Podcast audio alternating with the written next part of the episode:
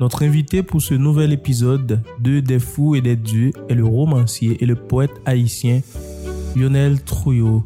Né à Port-au-Prince, il est un écrivain multiprimé. Ses livres sont traduits en plusieurs langues. Il est considéré d'ailleurs comme l'un des auteurs majeurs de la littérature haïtienne contemporaine et est reconnu pour son engagement social et politique. Nous sommes chez lui à Delma. Durant cet épisode, on va discuter de Veilleuse du Calvaire, son dernier roman, et de littérature. Roman, roman, nouvelle, nouvelle, poésie, poésie théâtre, théâtre, conte. Parce que les écrivains ont le pouvoir de réinventer le monde. Des fous, des fous et des dieux. Un podcast pour dire le monde avec Marc Sonirico sur Palm Magazine. Bonjour Lionel Trouillot. Bonjour.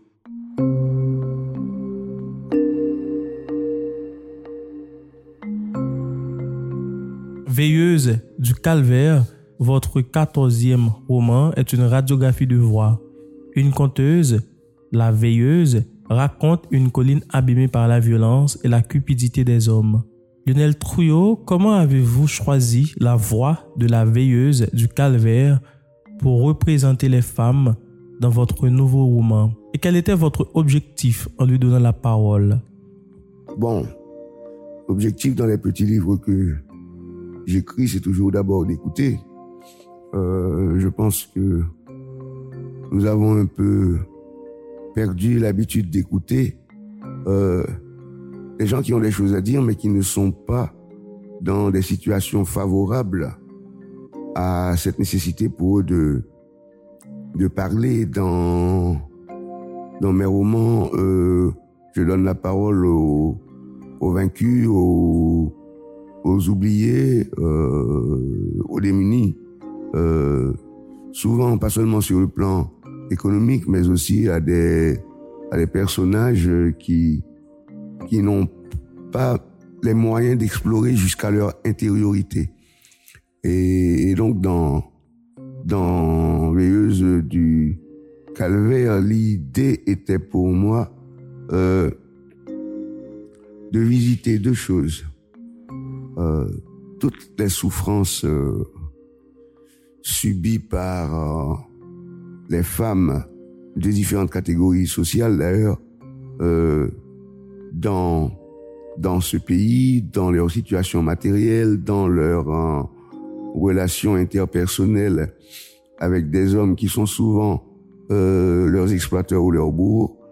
Et la deuxième chose, c'est justement de d'entendre cette intériorité qui leur est quelque part refusée et d'aider à la mettre en voie.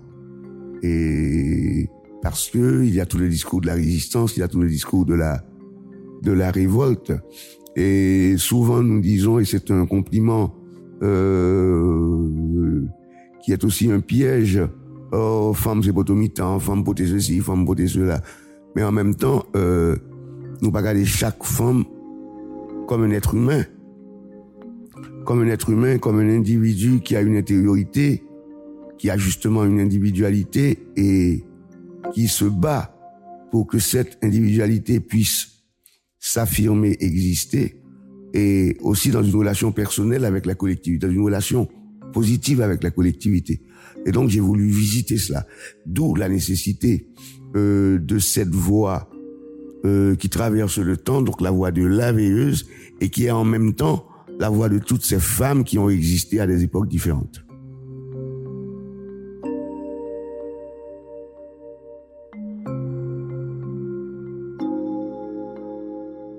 Roman est aussi une plongée dans la vie haïtienne, où réside la corruption, la violence, misogynie et escroquerie? La voix de cette veilleuse dégage sa plaie. Elle invite à présent au devoir de mémoire. Est-ce que pour vous, Lionel, écrire, c'est restaurer le passé, dire ce que les hommes ont fait de nous? Euh, Je ne peux pas dire que écrire, c'est ceci ou cela, mais toutes les choses que vous avez euh, énumérées ici, écrire peut les faire. Cela dépend euh, du choix des auteurs, cela dépend de des nécessités internes d'un texte, il y a des textes qui interpellent le passé parce qu'ils ont besoin de cette interpellation pour exister. Même chaque texte étant une sorte d'être unique, il y a des textes qui peuvent être dans une contemporanéité ou même dans dans un ailleurs euh, apparemment très éloigné du du réel immédiat ou même du passé historique.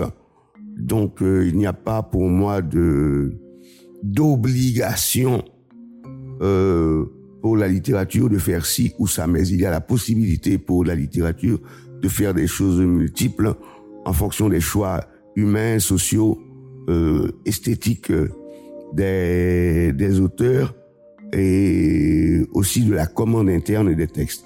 Parce qu'il y a parfois des textes que vous essayez d'orienter dans un sens et eux-mêmes ils décident de s'échapper. C'est comme si le texte vous dit non, non, ce n'est pas là que je veux, que je veux aller.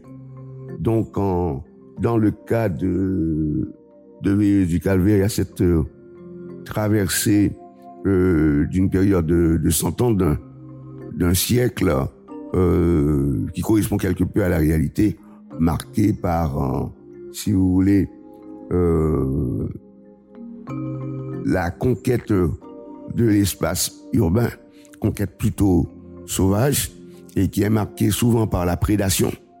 Et cette prédation amène quelques-uns au sommet d'une pyramide qui produit tout en bas du désespoir. Et après cette période de, euh, de prédation, quand elle ne peut plus se reproduire, arrive une sorte de période de décrépitude. Je pense que c'est ce que nous sommes, hélas, c'est hélas ce que nous sommes en train de vivre quasiment à l'échelle nationale. Nous avons eu un système sociopolitique hein, qui sur fond d'inégalité a produit euh, les conditions de pauvreté de la majorité, les conditions de richesse euh, de quelques-uns. Et aujourd'hui, euh, on dirait que ce système n'est plus en état de se reproduire. Vous avez un État qui a trop longtemps servi uniquement à favoriser les riches au détriment des pauvres. Cet État-là ne peut plus se reproduire. Euh, les Occidentaux vont nous emmerder avec leur putain d'élections truquées. Ça ne, ça ne mène, euh, ça ne mène euh, nulle part. Vous avez aussi les conditions économiques de production de la richesse hein, euh, qui euh, ne fonctionnent plus. Donc, aujourd'hui, on ne peut s'enrichir en Haïti que par la corruption. Donc, vous avez une période de décrépitude toutes les fois que vous avez dans le temps historique, à mon sens. Euh, un système fondé sur prédation et qui ne produit pas d'espace commun pour que les gens puissent vivre dans une relative paix et dans un bonheur relatif dans des conditions de reproduction dignes, cela finit par amener à une décrépitude. L'arme du peuple, c'est le caillou. Pendant l'occupation, le marine dont on avait retrouvé le corps au pied du monument de la croix. C'était moi. Les noces de la fille de l'usurier. C'était moi. Le discours du ministre de la Santé. C'était moi. Comme si on pouvait descendre d'un bateau, abattre les paysans et les arbres, forcer les travailleurs à la corvée, crucifier des gens sur des portes dix comme si on pouvait mettre au monde une fille aussi radine que son père, lui offrir le plus beau des mariages avec l'argent des pauvres qu'on a conduit à la folie ou au suicide, comme si on pouvait se payer une clinique privée avec les dons destinés au ministère et venir radoter sur la santé pour tous, l'engagement et le bien public comme si on pouvait s'offrir toutes ces choses et se pavaner sans avoir droit en retour à un modeste jet de pierre. Moi, moi, moi la veilleuse du calvaire, qui était là au commencement et qui serait là à la fin. Moi qui fus de toutes les révoltes et toutes les colères, moi de fronde et de pierre qui n'a jamais aimé Falbala, cocarde, écharpes, uniformes, fanfares et tout l'apparat des fausses fêtes. J'en ai laissé sur les défilés les expéditions, les cérémonies, les cortèges officiels, les noces arrangées, avec une petite chose coupante, légère et lourde qui fait désordre. J'en ai interrompu des marches, des discours, des parades, des réveillons, des crimes aussi ce que j'ai ri de voir fuir ministres, banquiers, notaires, députés, tous les chiens en costume trois pièces qui sont venus avec leurs piquets, leurs sous-fifres, leurs paperasses, dévier le cours d'eau, abattre les arbres, couper la bonne herbe sur le pied des bonnes gens tous les chiens savants ont attendu que, par ces actes émotifs, tous ces beaux parleurs qui sont venus avec des barils de clairins et des fausses promesses chercher des voix pour ensuite jouer au vainqueur, à l'élu, porter sans vergogne insignes, écharpe, tout, tout nous prendre et nous rouler dans la seule chose qu'il nous restait, la poussière. Tous ces rapaces qui sont venus avec leur justice, leur caserne, leurs courtiers et leurs percepteurs.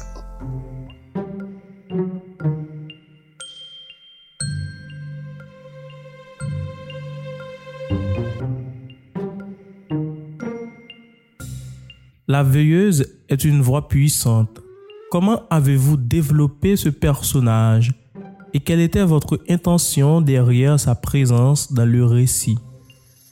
Oh, le, le vous savez, pour que j'écrive un livre, il faut que le livre soit quelque part un peu fini dans, dans, dans ma tête, ce qui fait le lien entre ces différents moments historiques, entre ces différentes histoires de femmes qu'il y a dans Veilleuse du Calvaire, c'est justement euh, le personnage de la veilleuse qui est à la, fois comme une sorte de témoin et d'oracle.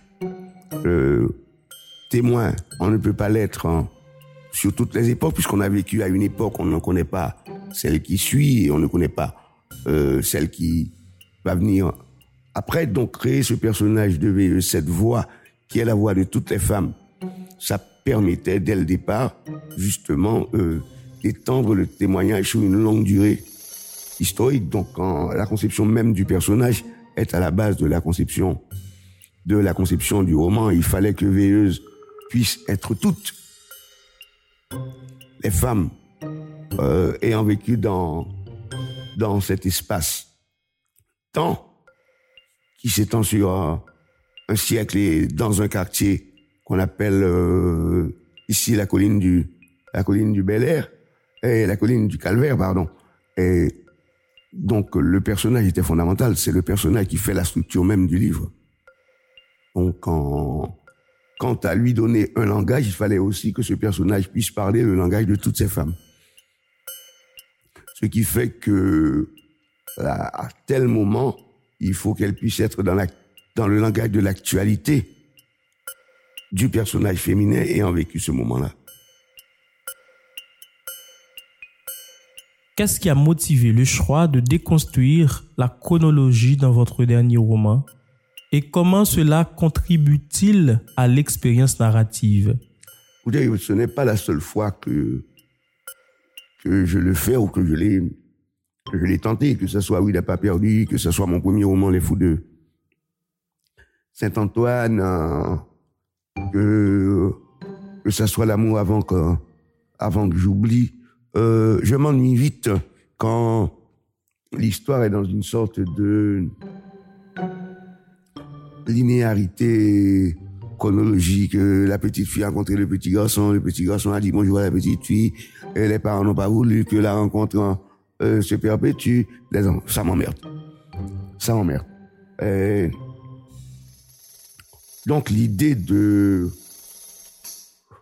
d'explorer euh, d'autres structures narratives est une, est une constante dans, dans, dans les livres que j'écris. Je pense que le seul mérite du roman, c'est de se défaire à chaque roman. euh, si on reste dans cette même euh, structure, autant écrire des telenovelas et, et abandonner la, la littérature comme, comme telle. Donc pour moi, c'est quelque chose de fondamental. Et aussi dans, dans ce livre en particulier, je voulais rendre un hommage un peu discret, un peu caché à la littérature haïtienne euh, et aussi euh, au réalisme merveilleux. C'est-à-dire euh, avoir tenté cette expérience de raconter à la fois le réel et la perception du réel. Je pense que là, le, maître demeure euh, Jacques Stéphane euh, Alexis, plus réaliste qu'Alexis. Ça n'existe pas, mais en même temps, euh, dans sa description de la réalité, Alexis parvient à introduire les perceptions de la réalité, les rêves, les mythes. Tout cela, donc j'ai voulu un peu aller dans, dans ce sens-là. Est-ce que vous pouvez lire un extrait de La Veilleuse? Ne t'attarde pas sur le mystère de ma présence. Le mystère n'est qu'une apparence, la forme opaque de choses très concrètes. Moi, la veilleuse du calvaire qui existe et n'existe pas, réelle et irréelle, à la permanence de l'ordre, du triste, au chemin qui conduit aux ruines, j'oppose la permanence du refus. Ma voix, ta voix, nos voix. Je récupère les pas perdus. Je suis le feu de joie qui brûle sous les ruines.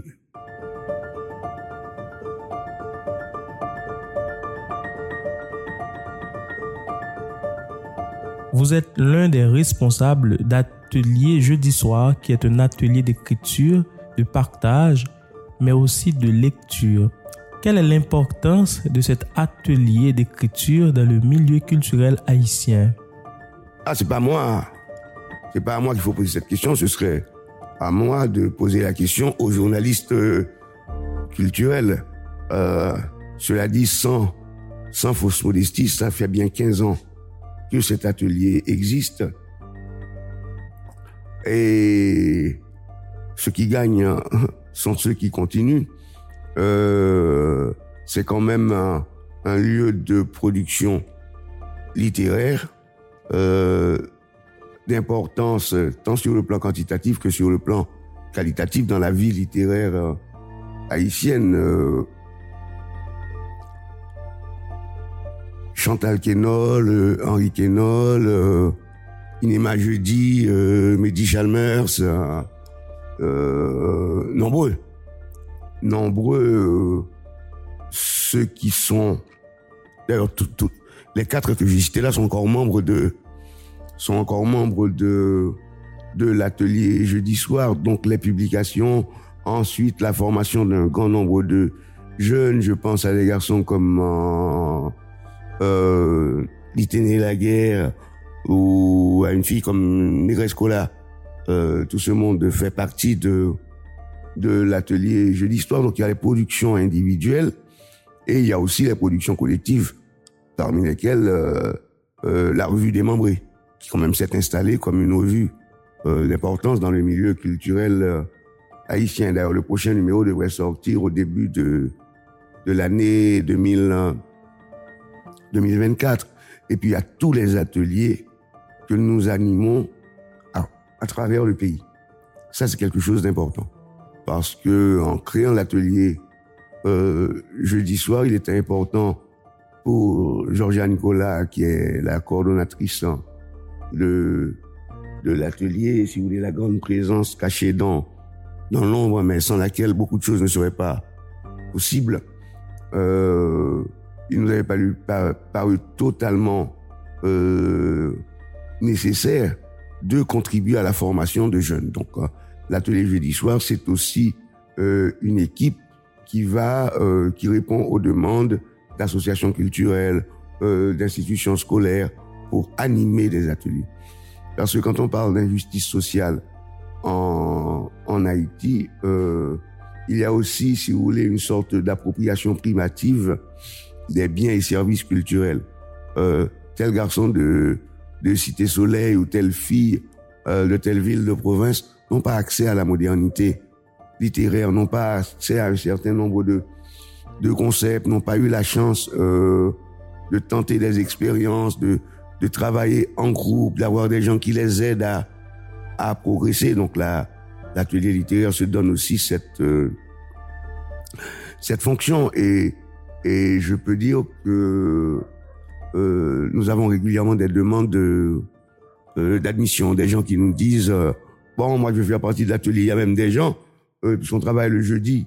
On ne sait pas trop comment, qui se sont infiltrés un premier jeudi, un deuxième jeudi, un troisième jeudi. Finalement, ils ont pris l'habitude d'être là et on les considère comme membres. Donc, hein, c'est quelque chose de vivant. Et nous avons aussi, ça faut que je le mentionne, une chronique hebdomadaire maintenant sur les ondes d'une station de radio de Port-au-Prince.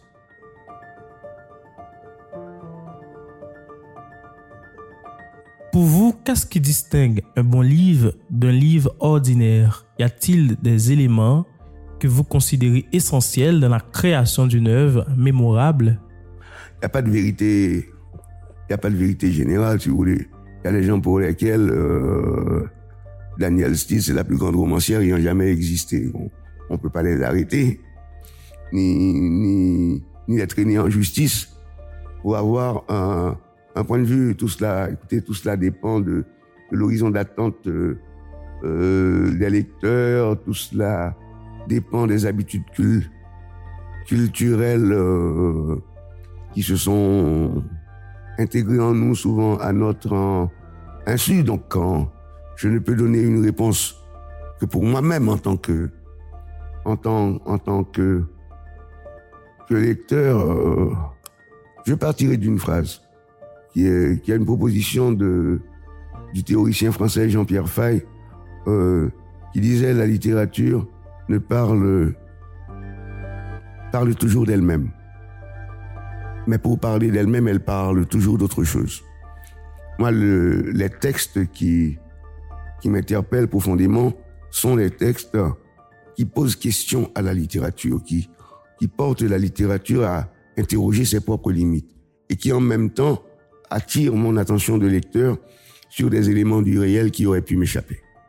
Voilà les textes qui euh, qui me parlent à moi, tout ce qui est de l'ordre de euh, qui semble s'inscrire dans une continuité, dans une dans une tranquillité, dans une euh, euh, habitude. Ça me parle, ça me parle très peu. Bon, ils sont nombreux les textes euh, à m'avoir parlé, mais je pense à côté roman, un, un romancier comme José Saramago. Euh, c'est un écrivain qui m'a toujours fasciné. Il donne l'impression, il sait exactement ce qu'il fait. Il vous déroute parce qu'il écrit quelque chose qui se donne à lire comme un roman, et tout en vous disant attention, euh, je ne suis pas un roman comme vous avez l'habitude de- d'en lire, et puis qui interpelle euh, les dimensions politiques, sociales, euh, interpersonnelles de de la réalité. Pour moi, le, texte, c'est le texte qui me parle, c'est le texte qui fait ça, qui parle de la littérature en interrogeant et qui, pour parler de la littérature, parle du réel, ou pour parler du réel, parle de la littérature.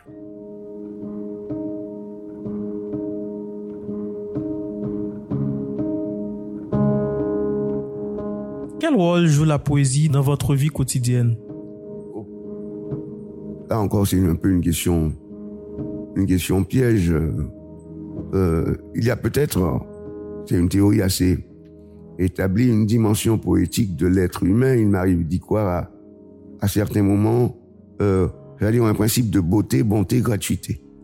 Euh, si on peut intégrer ça dans sa vie quotidienne, c'est une bonne chose, mais est-ce qu'on y parvient? Euh, Je ne sais pas. Mais je, je pense ce, ce que certains appellent la dimension poétique, je résumerais ça en trois mots. Euh, bonté, beauté, gratuité. Oui. Essayez de, de vivre avec ça. Quel conseil, Lionel, donneriez-vous aux aspirants écrivains et poètes pour développer leur propre voix et style littéraire?